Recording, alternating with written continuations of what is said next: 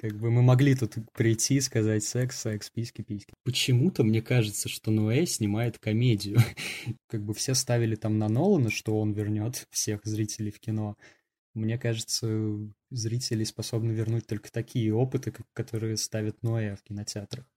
Ты даже не знаю, ты цепенеешь этот момент, хотя вот при мне уходи, ушло ползала. Это подкаст «Под мостом», и мы его ведущие. Я Аня. И я Женя. Здесь мы рассказываем о современном искусстве и тех, кому это не безразлично. Заигрываем с любимой, заставляем краснеть заместителей и тыкаем пальцем в ответственных. Сегодня у нас в гостях автор телеграм-канала и админ паблика «Не советую» киноблогер Кирилл Серебряков. Кирилл, привет! Привет, привет! Кирилл, и первый вопрос – отвратно или притягательно? Что может сказать неподготовленный зритель о режиссуре Гаспара Наэ?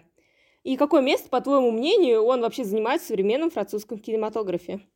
А, ну, во-первых, я бы вообще не разграничивал оба этих понятия, отвратно и притягательно. То есть а, для неподготовленного даже зрителя любая как бы отвратная сцена может быть и притягательной.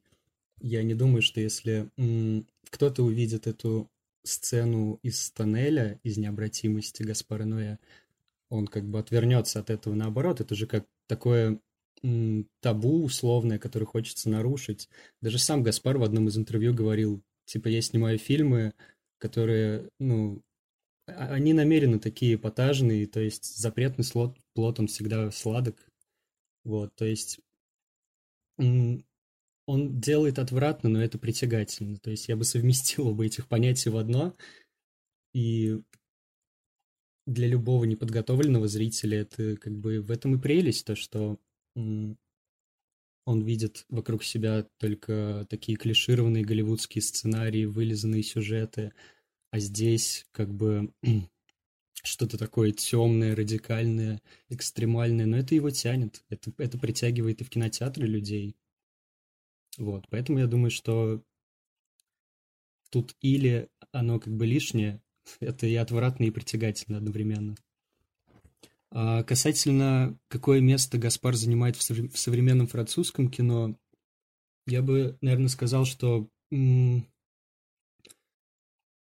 очень обособленное, потому что, опять же, э, французы, ну, они как бы и на протяжении всей истории кино и сейчас особенно, они снимают такое нежное лирическое кино. Вспомнить того же Франсуа Озона, который снимает свои романтические такие фильмы. Хотя один раз он тоже пускался в такое радикальное, что ли, кино. Он экранизировал текст э, Жоржа Батая, насколько я помню. Вот, но обычно это очень такое мягкое, очень такое нежное кино, и выделяет такое направление, как французский экстрим. Можно условно Гаспара Ноэ приписать к этому направлению.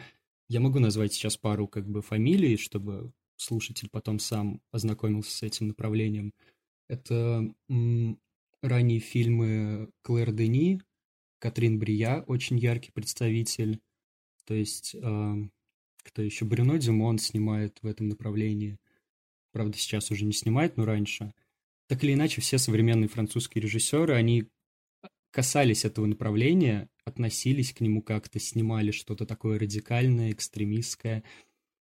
Вот, поэтому, ну, мне кажется, ни один современный французский режиссер не обошел стороной это направление, которое, я думаю, в начале нулевых где-то стало появляться. Тогда вышел замечательный, на мой взгляд, фильм э, Филиппа Гранрие «Угрюмый», называется «Сомбре». Вот, и тогда вот эта телесность, кровь, э, такое, такое грубое насилие, оно вышло на первый план – и как бы сначала вот я говорил уже про историю кино французского, это был такой импрессионизм, лирика, то есть такая водная стихия, что ли. Потом пришла новая волна, которая смыла все вот эти вот э, классические такие установки. Но опять же, новая волна, она была больше такой политизированной, больше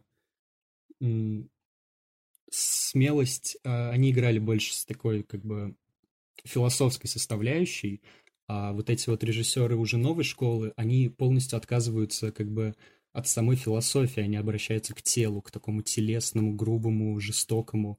То есть им уже не интересна вот эта мысль, философия. Они э, даже как Делес выражался там, что они мыслят через тело, то есть вот эти все грубые увечья, повреждения, деформации тела, это все как бы тоже мысль. И через это они тоже осмысляют такой опыт. Вот ты упомянул э, Франсуа Озона. По-твоему, mm-hmm. э, есть ли между Гаспаром Ноэ и Озоном что-то общее? Допустим, вот это э, в какой-то момент доходящее до экзистенциальной депрессивность, вот, или, допустим, безысходность. Вот что ты можешь сказать? Какие у тебя чувства вызывают фильм Гаспара, фильмы Гаспара Ноэ? Вообще, э, в первый раз, когда ты, ну, обязательно расскажи, какой первый раз э, фильм ты у него посмотрел, что вот первое твое впечатление, что ты можешь об этом сказать? А, ну, первый фильм, который я увидел, это был «Вход в пустоту». Первые впечатления, это, конечно, что, что это такое? как это смотреть, как это воспринимать? То есть, ну, ты сидишь перед этим экранчиком ноутбука в темноте, и все начинает крутиться, пространство как-то там меняется, все эти галлюцинаторные образы. Был очень необычный опыт, да, и сюжет я тогда ничего вообще не понял, то есть что это было, но мне понравилось. Чисто визуально это было очень-очень круто. Вот. А если сравнивать Гаспара с Озоном, я думаю, да их ничего не сближает. Ну, какая-то, конечно, сторона сексуальности, они оба интересуются вот этой вот типа не отношения между мужчиной и женщиной, не вот это вот как бы любовь в социальном смысле. Их интересуют такие к перверсивной формы, что ли, этой любви, такой телесный секс. Вот это их, мне кажется, сближает. Но вообще, если честно, Озона я, я не помню даже фильмы, которые я у него смотрел. Как-то как вот он для меня не очень, не очень меня привлекает, поэтому я его пока что обхожу стороной. Вот. А, сейчас еще один вопрос. А, ну, в связи с тем, что ты сейчас сказал, спасибо большое вот, за такой интересный вот, а, рассказ о впечатлении. Вот могу сказать про себя, что первый фильм а, у Нове, который я посмотрела, это был «Экстаз» в 2018 году. Я пошла на него в кинотеатр «Октябрь». Вот. И сначала у меня восхищение, то есть на экране же происходит вообще буйство красок, потрясающая картинка. Сейчас тоже хочу еще один вопрос про визуал задать. Ты восхищаешься мастерством танцоров, насколько я помню, насколько мне известно. А, Гаспар вообще хотел именно снять а, картину гениальных танцоров в первую очередь, а уже вот та подоплека, ну, то есть а, как раскрывался сюжет, это было уже более-менее второстепенным. Вот, как мое восхищение сменялось просто ужасом от того, что происходит на экране. Вот, и, конечно, это очень сильное впечатление. Гаспар Ноэ может многих кого-то пугать, кого-то восхищать, но я считаю, что вот забыть его невозможно, э, когда хотя бы раз ты его увидишь. Вот, еще один вопрос. А, вот ты сказал, что когда ты «Вход в пустоту» первый раз смотрел, ты сказал, что ты не понял вообще, о чем фильм. Изначально, вернее, может быть, тебя, да, сбил, сбили с толку, вот, а, сбила с толку откровенность показанного, то есть и ты уже просто осмысливал свои чувства, а не обращал внимания на сюжет. Вот по-твоему, сюжет Гаспара Ноэ, он какую роль играет в фильме вообще? Так ли он для него важен? Или для, для него важна а, вот именно визуальная часть, то есть красивая картинка, а, музыкальное оформление, вот. А, ну, то есть такая чувственность. Вот. Что можешь сказать по этому поводу? Ага. Ну, так или иначе, он снимает не фигуративное кино, не, не чисто экспериментальное, где вот только какие-то формы, фигуры, вот это вот все. Сюжет для него все-таки важен. А вопрос, как он с ним играется. То есть в каждом фильме он же либо, если это мы говорим об экстазе, то сюжет там, конечно, он играет такую второстепенную роль, он где-то проскакивает, как-то он все-таки идет там. В необратимости, вот я недавно ее пересмотрел, меня не, не, даже не впечатлило, но это как бы, ну, известный прием, такой реверс, что история рассказывается с конца в начало. Но меня всегда такая мысль посещала, что э, почему-то мне кажется, что Ноэ снимает комедию. я, я не знаю, я вышел когда с показа э, Вечного Света, у меня была улыбка на лице, то есть я, я, я говорю, это была крутая комедия. Как бы он любит издеваться над зрителями. И вот недавно у меня такая мысль промелькнула, что почему комедия? И я вспомнил, что, ну, ад Данте — это тоже как бы божественная комедия. И если мы прочитаем вот эту вот формулировку, что такое, бож... ну, что такое комедия в этом средневековом понимании, это как бы а, любое поэтическое произведение, где сначала все ужасно плохо, а в конце нас как бы ведут к свету, к чему-то хорошему. И вот необратимость, мне кажется, это как раз такой вот, такая дантовская модель, потому что вначале нам показывают такую жуткую картину ада, где э, там грешники на танцполе танцуют, все эти красные коридоры. И в конце нас выводят к свету. То же самое было в экстазе, когда в конце этот белый свет заливает экран, а в необратимости также эти стробоскопы. Вот, то есть э, в любом случае, мне кажется, это позитивное кино, какое бы оно ни было страшное, радикальное. Он всегда находит что-то такое вот доброе, позитивное. Он не, не оставляет сюжет таким обрубленным и ужасающим. То есть через какие бы мы там мучения не прошли, мы все равно окажемся вот где-то там у этого света. Очень потрясающее замечание. Я вообще как человек с филологическим образованием и особенно итальянистка очень э, ценю твой, твой комментарий о, вообще об истоках комедии как жанра. Вот.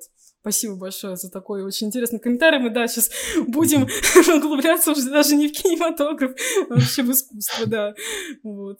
А, и по поводу как раз, вот ты сказала, что в необратимости там от всего ужасных, вообще потрясающих до глубины души любого зрителя а, картин, насилия, все возвращается к такой умиротворяющей а, скажем так, такому умиротворяющему началу. Вот. Но не кажется тебе, что это скорее вот что-то такое безысходное, экзистенциальное? Ты понимаешь, что, допустим, героиня Моники Белучи погибла в итоге, и что вот Uh, вот эти ужасы, они случились, получается, в конце дня, насколько вот известно, все действие картины происходит в один день. Вот что ты можешь сказать по этому поводу? И ты все-таки думаешь, что это вот такой светлый э, конец или светлая грусть, может быть? Ну да, это и светлая грусть, и знаешь, он же как бы он всегда любит играться, опять же, со временем. Он берет и прошлое, и настоящее, и будущее. И у него это все оказывается вот в какой-то одной точке. То есть мы, наверное, а он, он показывает, знаешь, как бы такой сюжет, который мог бы даже произойти, вероятно, мог бы произойти. То есть, возможно, и не было изнасилования, если, ну, вот так вот вдаваться в какие-то эти.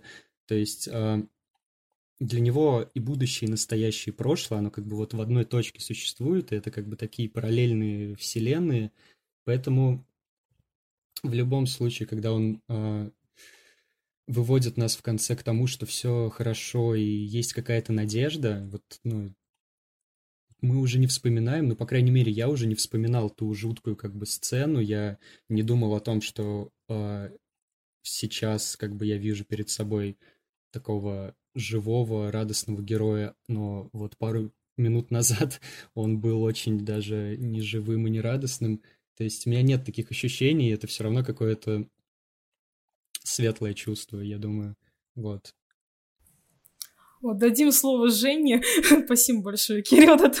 да, как раз жаждет тоже нам кое-что сказать. А, кстати, мой первый фильм у Гаспара, который я посмотрела, это был «Любовь». Я очень восхитилась э, с точки зрения художественного замысла, с точки зрения композиции цветов, потому что мне, как человеку, который связывает свою жизнь с живописью, ну, я реально восхитилась операторской работой, работой с цветом и композицией. И вообще у него вообще у него в фильмах э, довольно-таки глубоко затрагивается э, тема цвета, оттенков. Э, я бы еще хотела поговорить про необратимость. Как тебе вообще этот фильм с точки зрения и цвета, и смысла? Ты уже упоминал его, но давай поподробней. Честно говоря, любовь мне совсем не понравился с точки зрения какого-то... Но это мое личное мнение. Вот необратимость — это, да, это очень такой сильный опыт, сильное впечатление. И я там не обращал внимания на цвет. Мне как, как бы он, он так это все выстраивает очень плавно, то есть, да, меня впечатляло вот это движение камеры, которое, которое выписывает перу, пируэты в воздухе.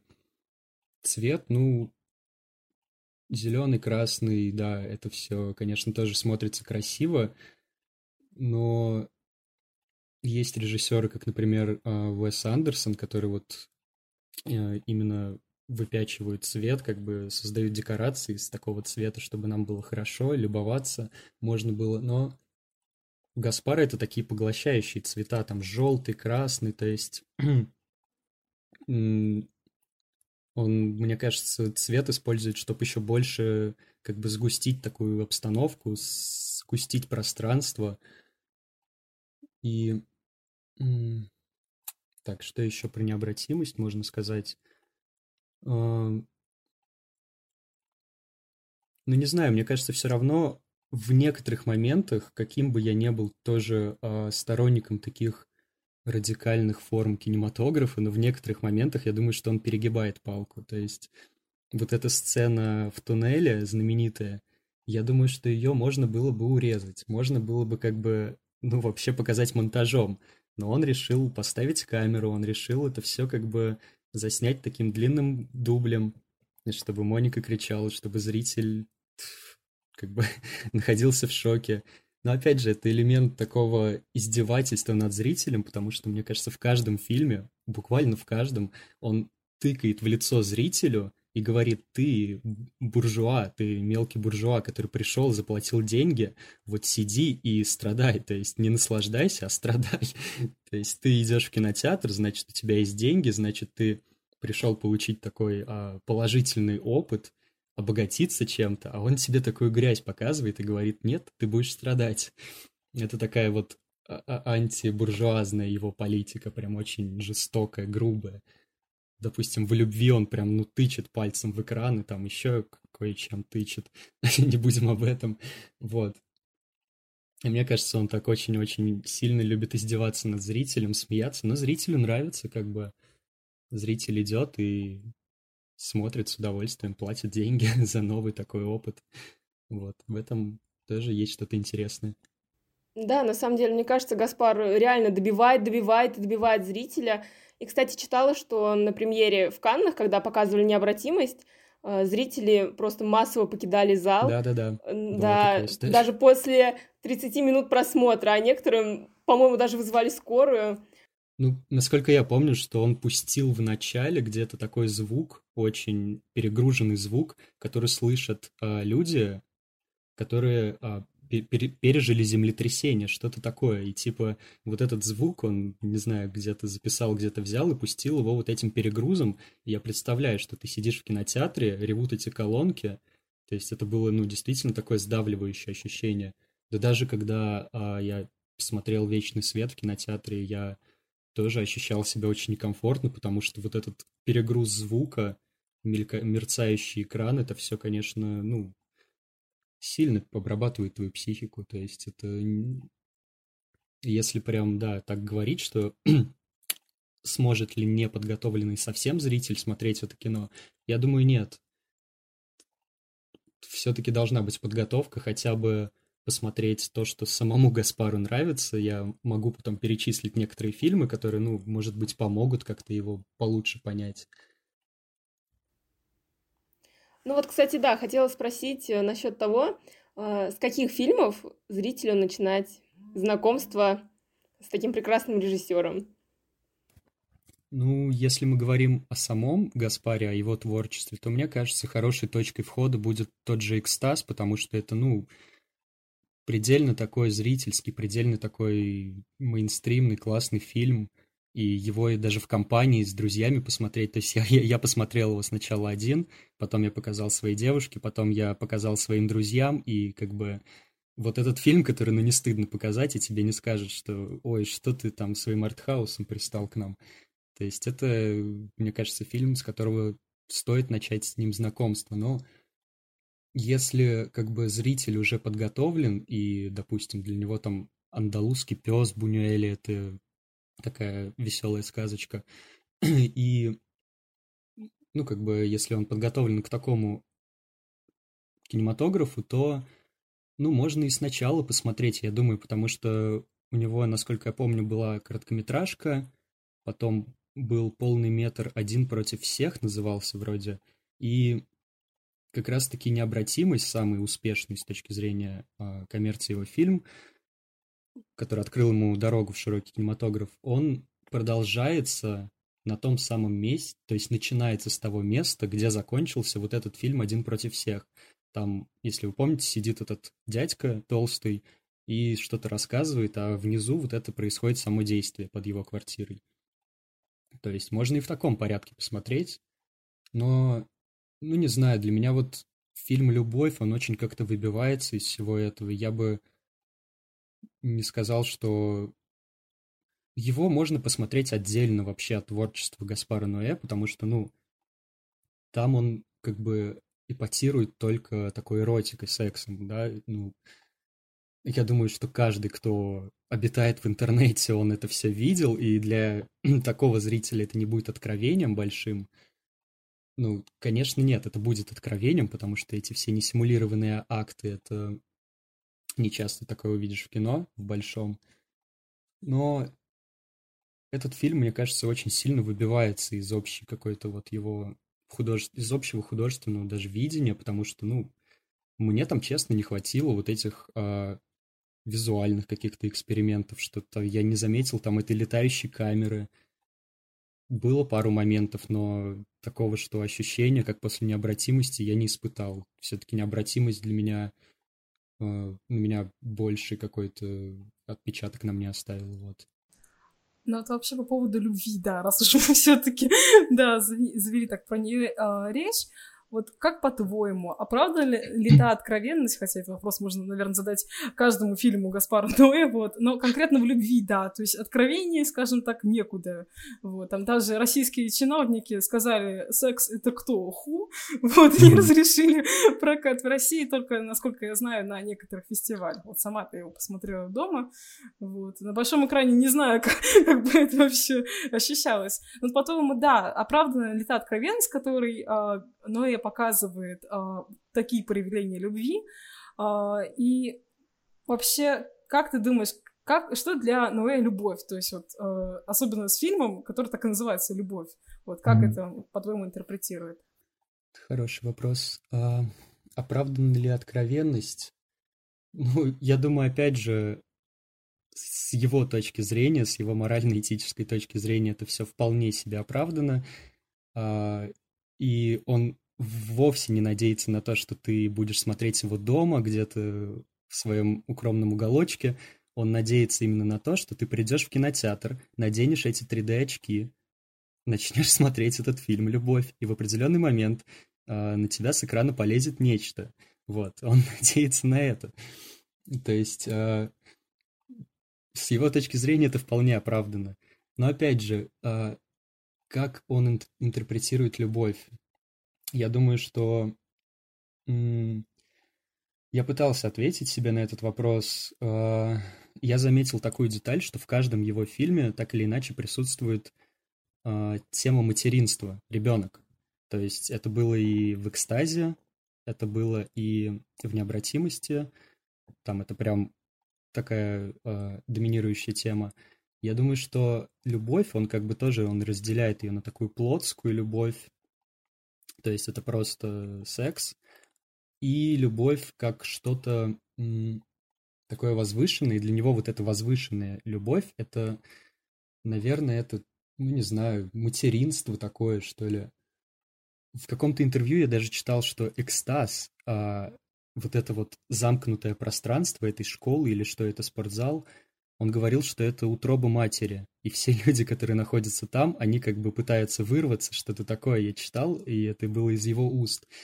А, я могу объяснить, почему его так беспокоит, ну, ему так нравится эта тема. Он очень большой фанат Стэнли Кубрика, конкретно фильма «Космическая Одиссея». Вот, и все эти визуальные опыты, визуальные эксперименты он как бы перенял оттуда.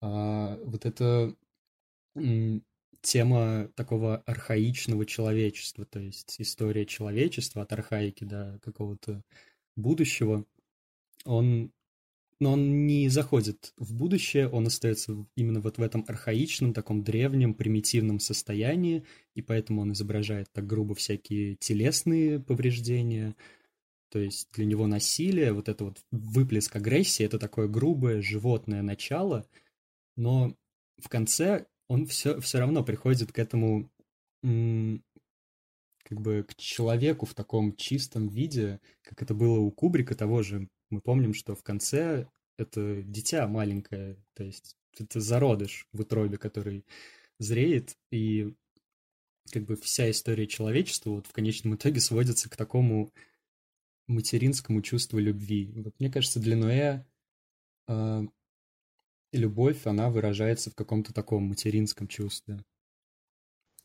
Ты сказал про экстаз, что там, ну, там, насколько я помню, даже не то, что спортзал, они арендовали домик в Альпах, ну, домик в снегах, что может пойти не так, скажем так, все, может, да, видели похожие фильмы, вот, а, ну, получается, что там, извините, только одни аборты в утробе матери, учитывая то, что там происходит, вот, а, да, кстати, интересно, была ли такая мысль, вряд ли мы у него самого сейчас узнаем, но да, подумать можно, а вот по поводу как раз э, необратимости я тоже как символично недавно читала статью про этот фильм, э, и там как раз рассказывалось про то, что э, Ноэ очень любит Стэнли Кубрика, и что там в конце как раз вот висит в их квартире вот главный герой да, постер, угу. да, да, как раз э, я не помню, изображается там как раз вот этот кадр из «Космической Одиссеи», где вот, получается, Земля — это как эмбрион, вот как такой зародыш, то есть мы все еще кол... Э, не колыбели человечества, а скорее вот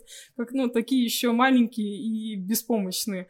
Вот. Mm-hmm. А, по, по твоему мнению, ну, я не хочу как раз возвращаться еще раз к необратимости, вот, то есть мы, да, очень много про нее сказали, но вот, вот именно по поводу этого постера. Как ты думаешь, какое отношение он имеет э, именно к этому фильму, к необратимости? О, ну, ну, мне кажется, прямой. И вспомни любовь, сколько там постеров висит. Там, там у главного героя вся комната завешена постерами. Я даже обращал внимание, ставил на паузу. Там и Сало 120 дней Содома по Залине, и а, ну, еще кучу-кучу фильмов, и в «Любви» как раз он опять упоминает космическую Одиссею, когда герой идет со своей девушкой, они только познакомились. Он говорит, вот, я учусь на режиссера, а, и мой любим, любимый фильм — это «Космическая Одиссея». Она говорит, я не видела. Он такой, о, как, ты, ты многое упустила, я тебя познакомлюсь с этим произведением. То есть, ну, мне кажется, да, «Космическая Одиссея», она так или иначе все фильмы Ноэ пронизывает таким тонким, тонкой нитью. А... Кто, в, даже э, в одном из интервью его спрашивали, проводили параллель между экстазом и сиянием, то есть спрашивали, не вдохновился ли Гаспар Ноэ сиянием, потому что замкнутое помещение, все сходят с ума.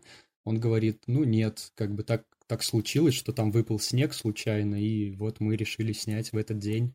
То есть, э, но опять же, он не отрицает то, что все фильмы, которые он когда-либо смотрел, то есть он такой постмодернист, который все впитывает, впитывает, и в итоге получается какое-то свое такое произведение, и он не отрицает то, что он где-то вот вдохновился этим, как-то пересмотрел, переработал вот это вот. Поэтому необратимость, наверное, можно назвать даже такой, я не знаю, земной космической одиссеей, какой-то подземный даже, я бы сказал, что действия все не в космосе, а где-то в подземельях, в каких-то катакомбах, в клубах. Ну, можем еще поговорить про экстаз. Ты уже упоминал его.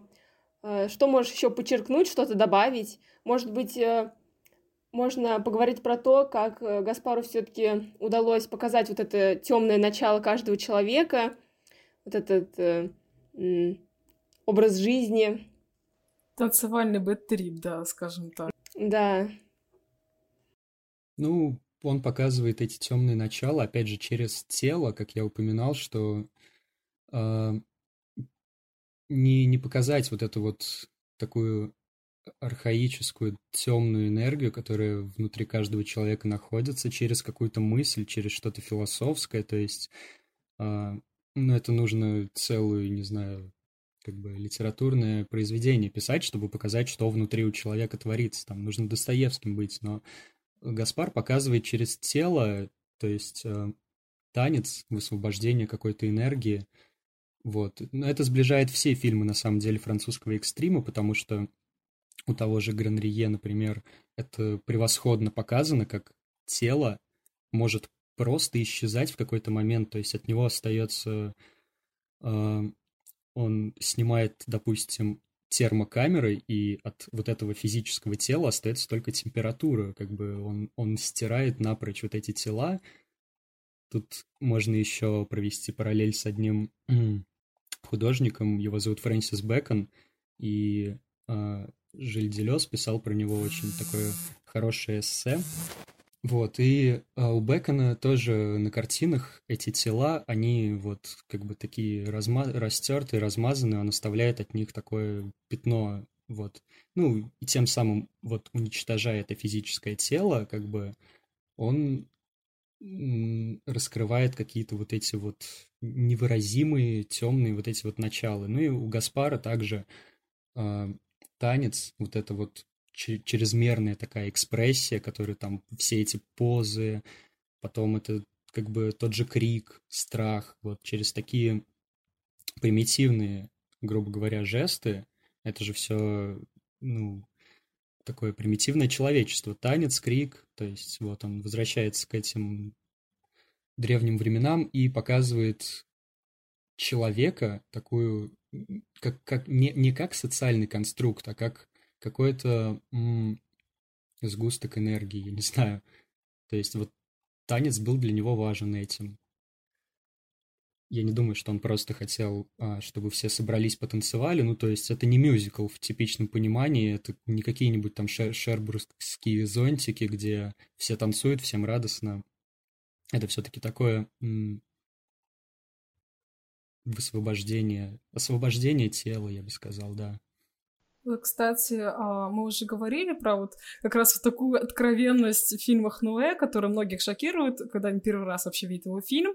Вот, и ты говорил, что он а, скорее вот хочет так поиздеваться иногда над зрителем, вот, то есть, ну вот, что, скажем так, вы зажрались, да, смотрите свои эти тупые комедии, вот пришли, ну чё, как смешно, да, чё, не смеетесь, да, вот, а, если, если говорить, допустим, вообще про такой прям, ну, не то, что прям откровенность, а вот такой реализм, то есть, допустим, вот если про экстаз, ну, про необратимость мы уже даже говорить не будем, вот, все, кто смотрел, да, как, как говорится, здоровье погибшим, вот, первый раз это увидел, да. Вот. Но вообще, а, допустим, а, в экстазе, как по-твоему, вот, допустим, там, например, э, сцена, как избивает э, девушка под действием наркотиков беременную девушку, вот как вообще вот этот ужас просто шокирующий людей. Как думаешь, по- а по-твоему, это можно еще интерпретировать как то, что на их хочет, чтобы мы это прочувствовали, чтобы мы не то, что слились воедино вот с героями mm-hmm. фильма, а ну, испытали те же эмоции, вот погрузились в него. Как думаешь? Ну, ну да, это опять же такие элементы жанра, то есть, а, ну что такое телесный кинематограф? Это слезы, кровь, слюни, то есть вот он и показывает такие грубые увечья, ну даже не то, чтобы погрузились, не знаю, я все равно всегда чувствую дистанцию, потому что я не вижу в этом какого-то прям документализма. Вот недавно, если вы знаете, споры эти возникли вокруг проекта DAO, что ну, этично ли показывать такие, как бы, а, натуральные сцены на экране, сцены убийства, сцены там насилия.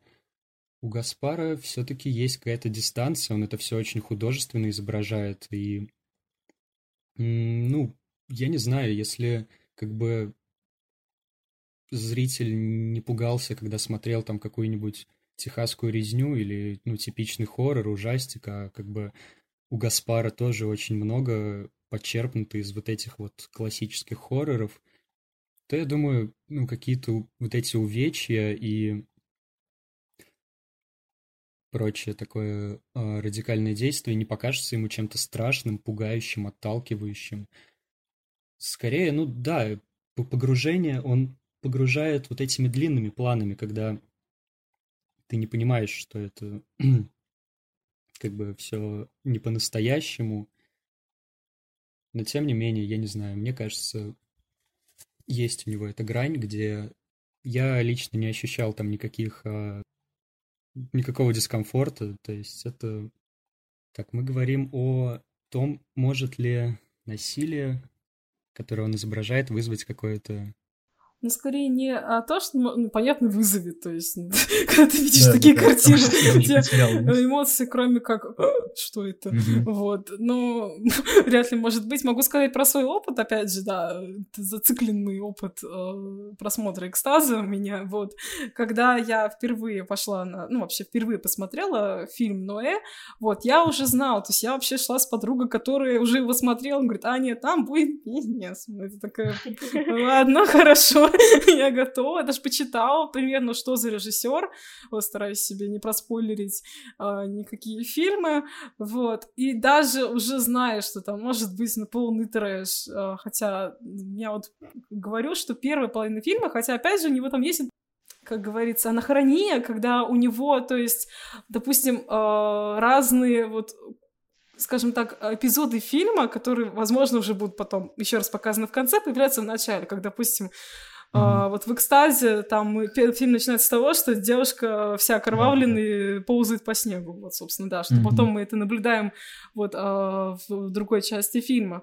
Вот, ну, первая часть, допустим, меня восхитила, потом уже, когда там постепенно, он причем а, постепенно это внедряет, допустим, в экстазе, опять же, вот почему я согласна с тобой, что это один из тех фильмов, которые следует посмотреть э, зрителям, которые до этого не видели на вообще, в принципе. То есть, да. Но я тоже чувствовала вот это, не знаю, желание уйти. Понятно, что я вряд ли бы ушла, потому что, не, не только потому, что вот а, такое ощущение, что ну вот, я же заплатила деньги за билет, вот, ну и потому что ты даже не знаю, ты цепенеешь этот момент, хотя при мне уходи, ушло ползала. Вот в тот день, когда мы его смотрели. Я, кстати, читала а, интервью с Ноэ вот а, по поводу премьеры «Экстаза», и он так шутку, ну, там, шутливо, печально сказал, что вот в этот раз меньше людей ушло с показа, чем я ожидал. Что да, опять же, он о нем говорил, как о режиссере. Да, вообще мы с тобой говорили про... Вот я задала тебе вопрос, что вот та откровенность, которую он показывает, какие чувства она может вызвать зрителей, и вот, возможно, он показывает не только для того, чтобы, ну, ипотировать публику, хотя я думаю, что на гораздо более глубокий в этом плане режиссер, не только чтобы все, вау, посмотрите, какой трэш я снимаю, вот, то есть не ради этого он это делает, понятное дело, но и то, чтобы вот, допустим, как будто, ну, может быть, слишком сильно прозвучит, как будто тебя саму насилуют, вот как будто ты вот находишься, э, ну, такое ощущение, будто ты находишься в комнате, вот, то есть это вот снимают специально, чтобы зритель погрузился, вот, допустим, в экстазе, там, э, опять же, я прочитала интересную статью, где э, автор пишет, что он снимает фильм не, не как бы трип, то есть там никаких эффектов, там, как будто вот тебя тоже, ты под кайфом, mm-hmm. нет. То есть как будто ты все это наблюдаешь со стороны, когда там, допустим, кого-то избивает, кого-то ударяют ножом, как будто ты находишься в одной комнате с этими людьми, и ты не можешь ничего сделать. Вот. И ты говорил, а, опять же, про да, телесность да. Унаэ, вот, и опять же рассказал этот вопрос, что это, это важно, э, как, как бы, и вот в таком кино постмодернизм вообще вот как, в принципе, чувственность. Ну вот это замечательный прием, когда, да, режиссер показывает такую крайнюю степень насилия, и главный злодей, у Ханаки, например, это было в «Забавных играх», или э, у фон Триера в доме, который построил Джек. То есть ты смотришь за всем этим, тебе жутко некомфортно, но поделать ты ничего не можешь. Ты прикован к креслу, ты сидишь, то есть вот... А он может с тобой творить на экране что угодно, он может к тебе обращаться, как бы и ты испытываешь сочувствие к этим жертвам, но ты не, не можешь ничего сделать. Да, это тоже такой трюк, и мне кажется, э, но все-таки он, Ноэ, будет постепенно, почему-то мне кажется, что отходить от этой формулы, что он изображает какое-то, ну, насилие, потому что, как мне кажется, уже этим никого не впечатлить. То есть, если двухтысячные, начало двухтысячных все эти сцены смотрелись просто как какой-то ужаснейший снаф такой, который ты нашел где-то там на просторах интернета, и ты думаешь, правда это или вымысел. Сейчас этим никого не впечатлить, уже, ну, образы заполонили все, как бы на телеке везде мелькают.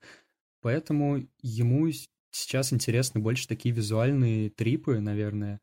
И вот в последнем фильме, например, как он не, не ипотировал зрителя какой-то крайней степенью насилия, там не было вообще насилия никакого.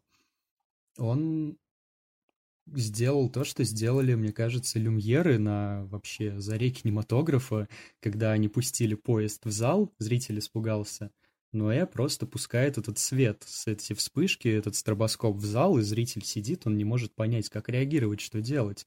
То есть на него как будто бы вот создается эффект вот этого мнимого 3D, что на него как будто вы, выпячиваются все эти фигуры, и этот звук заполоняет зал. То есть мне кажется, он будет работать вот больше с такими формами теперь, как бы подрывать такое зрительское восприятие не через насилие, не через какой-то эпатаж, потому что, ну, он все уже, что мог, мне кажется, сделал. Да и цензура сейчас, как бы, законы другие, мне кажется... Может, уже и зрители сами устали от этого, от какого-то такого край крайней степени насилия. Сейчас, опять же, ну, у нас время таких а, жестких табу, и сложнее становится таким автором, как Ноэ, мне кажется, эпатировать насилием. Хотя мне кажется, что на, как говорится, закон не писан. вот. Поэтому, да. Все-таки продюсеры там, как бы система, он же не какой-то новичок, который может себе позволить все. Он все-таки уже режиссер с именем, и на нем ответственность огромная. Поэтому все будут становиться мягче со временем. Это да. Ну вот раз мы заговорили как раз про Вечный Свет, вот как ты говоришь, лучшая комедия, взял Ноя, вот, к сожалению, вот мне безумно жаль, потому что я собиралась пойти вот на показ тот же самый Октябрь, вот, но клятий коронавирус, вот, я, к сожалению, вот сейчас вне Москвы, вот, так его и не посмотрела. Однако, насколько я знаю, в фильме были э, использованы, ну, такой прием камео, то есть актрисы, получается, играли сами себя. И вот ну, можно сказать применительно к Ноэ, а можно не просто вот э, конкретно про него. Как по-твоему, вот как раз камео актера может раскрыть э, с психологической точки зрения персонажа фильма и вообще, э, с, по-твоему, интереснее ли отыгрывать камео или же все же персонажа? Ну, я бы не сказал, что это было полностью какое-то камео, это все-таки персонажи. Просто он дал им имена, как бы ты будешь Шарлотт, и ты будешь Беатрис. То есть он не менял их имена, и Возможно, да, первые сцены он как бы использовал такой метод документалистики, потому что он не единожды говорил, что его привлекает документальное кино, и, может быть, когда-нибудь мы что-нибудь увидим от, от него такое документальное. То есть камео — это же такая эпизодическая роль, когда какой-то персонаж из реальной вселенной вплетается вот в эту художественную такую ткань, и мы такие, о, это же вот режиссер сам тут появился, как в «Любви» он играл любовника этой девушки. Здесь все-таки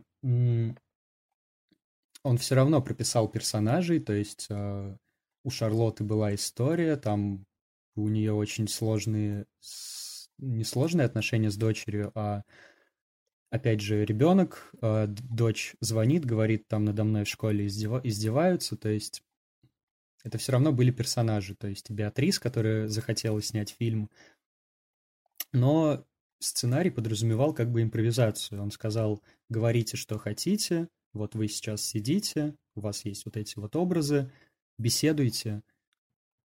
Вот это, мне кажется, ну, не раскрывает как бы их психологический портрет, потому что все равно мы видим какой-то образ, какой-то персонаж. То есть, ну, Шарлотта Гинзбург, допустим, везде разные. Я не могу сказать, что это, это была она, что она была искренней. Опять же, если мы вспомним нимфоманку фон Триера, мы можем тоже подумать, что это как бы все в заправду, что это Шарлотта на самом деле страдает, но нет. И какой прием тут, опять же, больше раскрывает этот, э, этих актеров, их психологический какой-то портрет.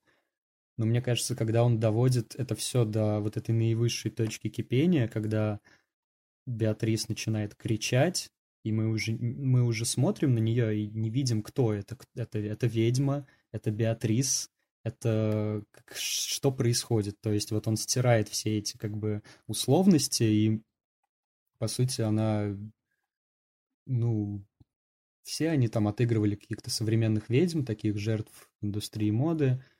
но больше, опять же, достигалось какими-то визуальными такими эффектами, криком. Вот он очень простой на самом деле. Он не любит, мне кажется, он очень не любит сценарий, он очень не любит заморачиваться с тем, чтобы продумывать образ какой-то персонажа. То есть он совершенно не человек, который скажет там, так, работаем по Станиславскому, а, придумай там свое прошлое. То есть вот это вот все ему совершенно неинтересно, он больше за такую импровизацию. И в этой импровизации как раз и раскрываются какие-то вот такие жизненные моменты. Он любит вот это вот допускать какой-то элемент неожиданности, вот эту жизнь такую со всеми ее изъянами, со всеми ее там неровностями. Он любит ее на экране очень.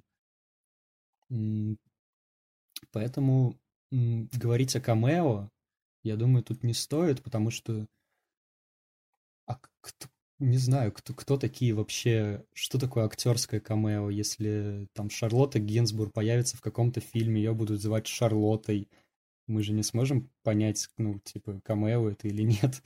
То есть она всегда так или иначе отыгрывает роль. Актеры сложные существа, мне кажется.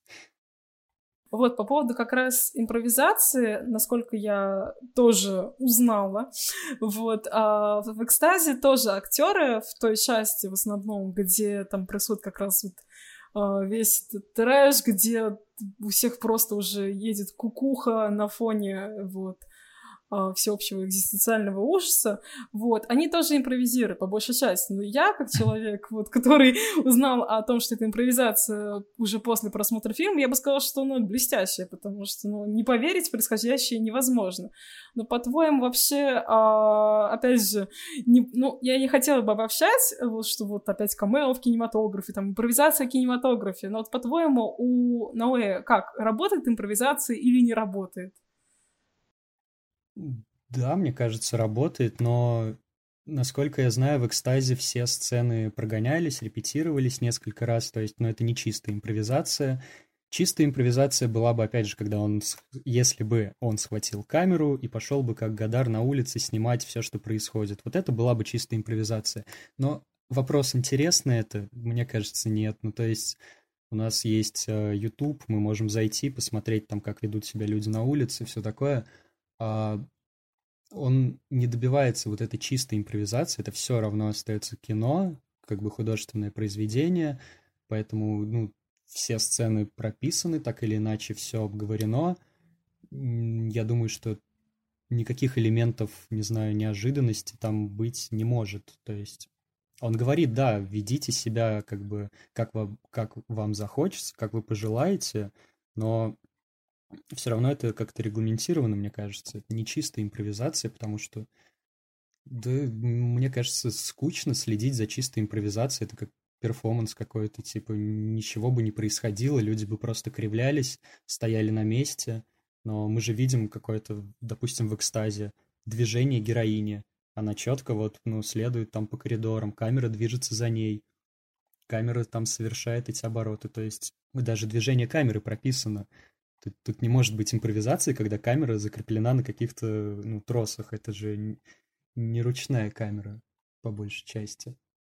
Вот, поэтому, не знаю, ну, вот, опять же, возвращаясь к необратимости, мне кажется, Винсан Кассель довольно много импровизировал, но он, как бы, по мне, вообще такой актер, который любит вот эту импровизацию в кадре. Это сейчас Роберт Паттинсон очень тоже обожает. Ну, вспомним «Маяк», это же тоже как бы импровизация, возможно. И не забудем, да. То есть, ну, такая импровизация, да, она возможна в кадре. И все равно тут как бы чувствуется это все, вся эта искусственность, что это не документалистика, не жизнь, не Дау Хржановского, что сейчас там не произойдет никакой драки, убийства и прочего. То есть я, я, я всегда спокоен за актеров, мне я не испытываю страха за то, что кого-то там случайно поранят. Кстати, хотелось бы добавить такой интересный факт и запоминающийся вещь э, из «Вечного света». Это то, что, не знаю, «Вечный свет», наверное, сложно назвать рекламой, но э, коммерческий проект, может быть, А, изначально же Сент-Лорен заказал да, да, да. эту картину, да. Мгм. И очень интересный момент, что все, кто присутствует в кадре, они полностью одеты в идеальные вещи, Платья, которые да. идеально на них сидят в Из Сент-Лорен, новой да. коллекции. Да, вот эти супер узнаваемые ботфорты и платья мини, мне кажется, это просто сверхуспешная коммерция. Я говорю, коронавирус, модные показы ну, не проведешь сейчас. и кино спасает, кино выручает. Можем перейти к последнему вопросу. Э, Хотелось бы поинтересоваться, как думаешь, что можно ожидать от Гаспара в будущем? Ну, может быть, он э, превзойдет сам себя, снимет ли что-то супер гениальное, что-то то, что выйдет, э, За рамки что-то то, что будет глобальное, да, уни- без рамок, не знаю. Ну, во-первых, да, мне хочется вообще порадоваться за то, что он продолжает что-то снимать. Он один из немногих таких а, эпатирующих радикальных чуваков, которые еще остаются на плаву. Ну, фон Триер уже дедушка старенький. Вот, кого еще? Ну, все, как бы вся такая грубая структура перешла уже в хоррор. Мы знаем, что вот, ну, бу- будет, мне кажется, что-то удивительное в дальнейшем появляться только в таких пост-хоррорах, типа «Маяк», «Ведьма» и прочее.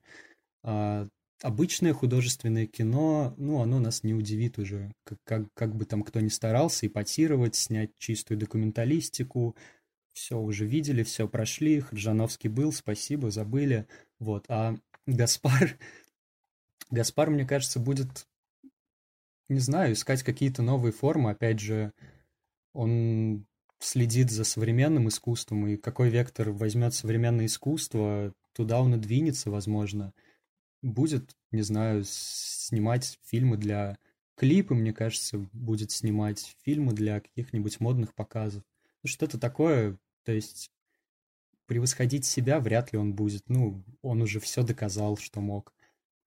Как бы больше ему доказывать и нечего он не был никогда таким человеком, когда высказывается на какую-то тему, то есть что-то произошло в политическом поле или еще где-либо. Он не из тех, кто захочет высказаться на эту тему. Вот. Поэтому, ну, просто будет дальше удивлять, удивлять, удивлять, как бы не знаю, что мы еще увидим, но будет интересно ходить именно в кинотеатры. Вот как бы все ставили там на Нолана, что он вернет всех зрителей в кино.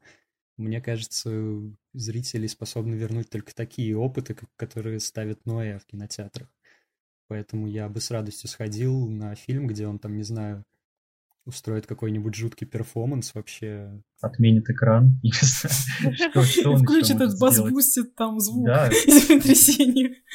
подкупит билетеров всех, они будут ходить там, пугать нас. То есть, ну, будет прикалываться, мне кажется, дальше. Вот. С юмором у него как бы все хорошо. Не Хотя- попадет Гаспар, да. Ну, смотрите, может, да, может, может быть, он наоборот от юмора перейдет к каким-то серьезным драмам и решит снять вообще свой самый мелодраматический фильм, я не знаю. Но это будет очень странное что-то уже. Вот. Ну, посмотрим, как говорится. Ну да, ты еще говорил про то, что, по твоему мнению, он, скорее всего, идет именно от показа насилия, но именно такого прям насилия очень реалистичного, когда ты единственное, что ты хочешь сделать, это «А, я не хочу больше смотреть», вот. И даже не потому, что, типа, фу, боже, там кишки, там еще там пенис, вот, а именно потому, что, ну, действительно, это тяжело просто воспринимать, вот. А, Ну, собственно, будем, да, ждать новых фильмов на вот, с большим нетерпением. Кирилл, слушай, спасибо тебе огромнейшее, что к нам сегодня присоединился. Вот, Вам а спасибо, тебя что было... А, да не за что. Тебе было невероятно интересно слушать. Прям вот у нас такая чисто интеллектуальная беседа, не считая вот слова секс. Вот. Хотя, да, кто сказал, что секс не может быть интеллектуальным? Ну, надеюсь, да, надеюсь, что не пресно будет. Мы могли Нет. тут прийти, сказать секс, секс, письки. письки. Ну, Ну да, собственно, это не все, что описывают фильмы Ноэ. Вот, как ну, бы да, еще- да. Еще есть всякие интересные вещи. Спасибо тебе еще раз, Кирилл. Это был подкаст «Под мостом». Если вы хотите следить за жизнью нашего подкаста и за новостями культуры, подписывайтесь на наш Инстаграм, Телеграм, ВКонтакте. Слушайте наш подкаст в Apple подкастах, э, Google подкастах, Яндекс.Музыке, ВК и Кастбоксе. А если хотите поддержать нас, то рассказывайте о нашем подкасте своим друзьям. Ставьте звездочки или лайки там, где вы нас слушаете. До новых встреч в новых выпусках.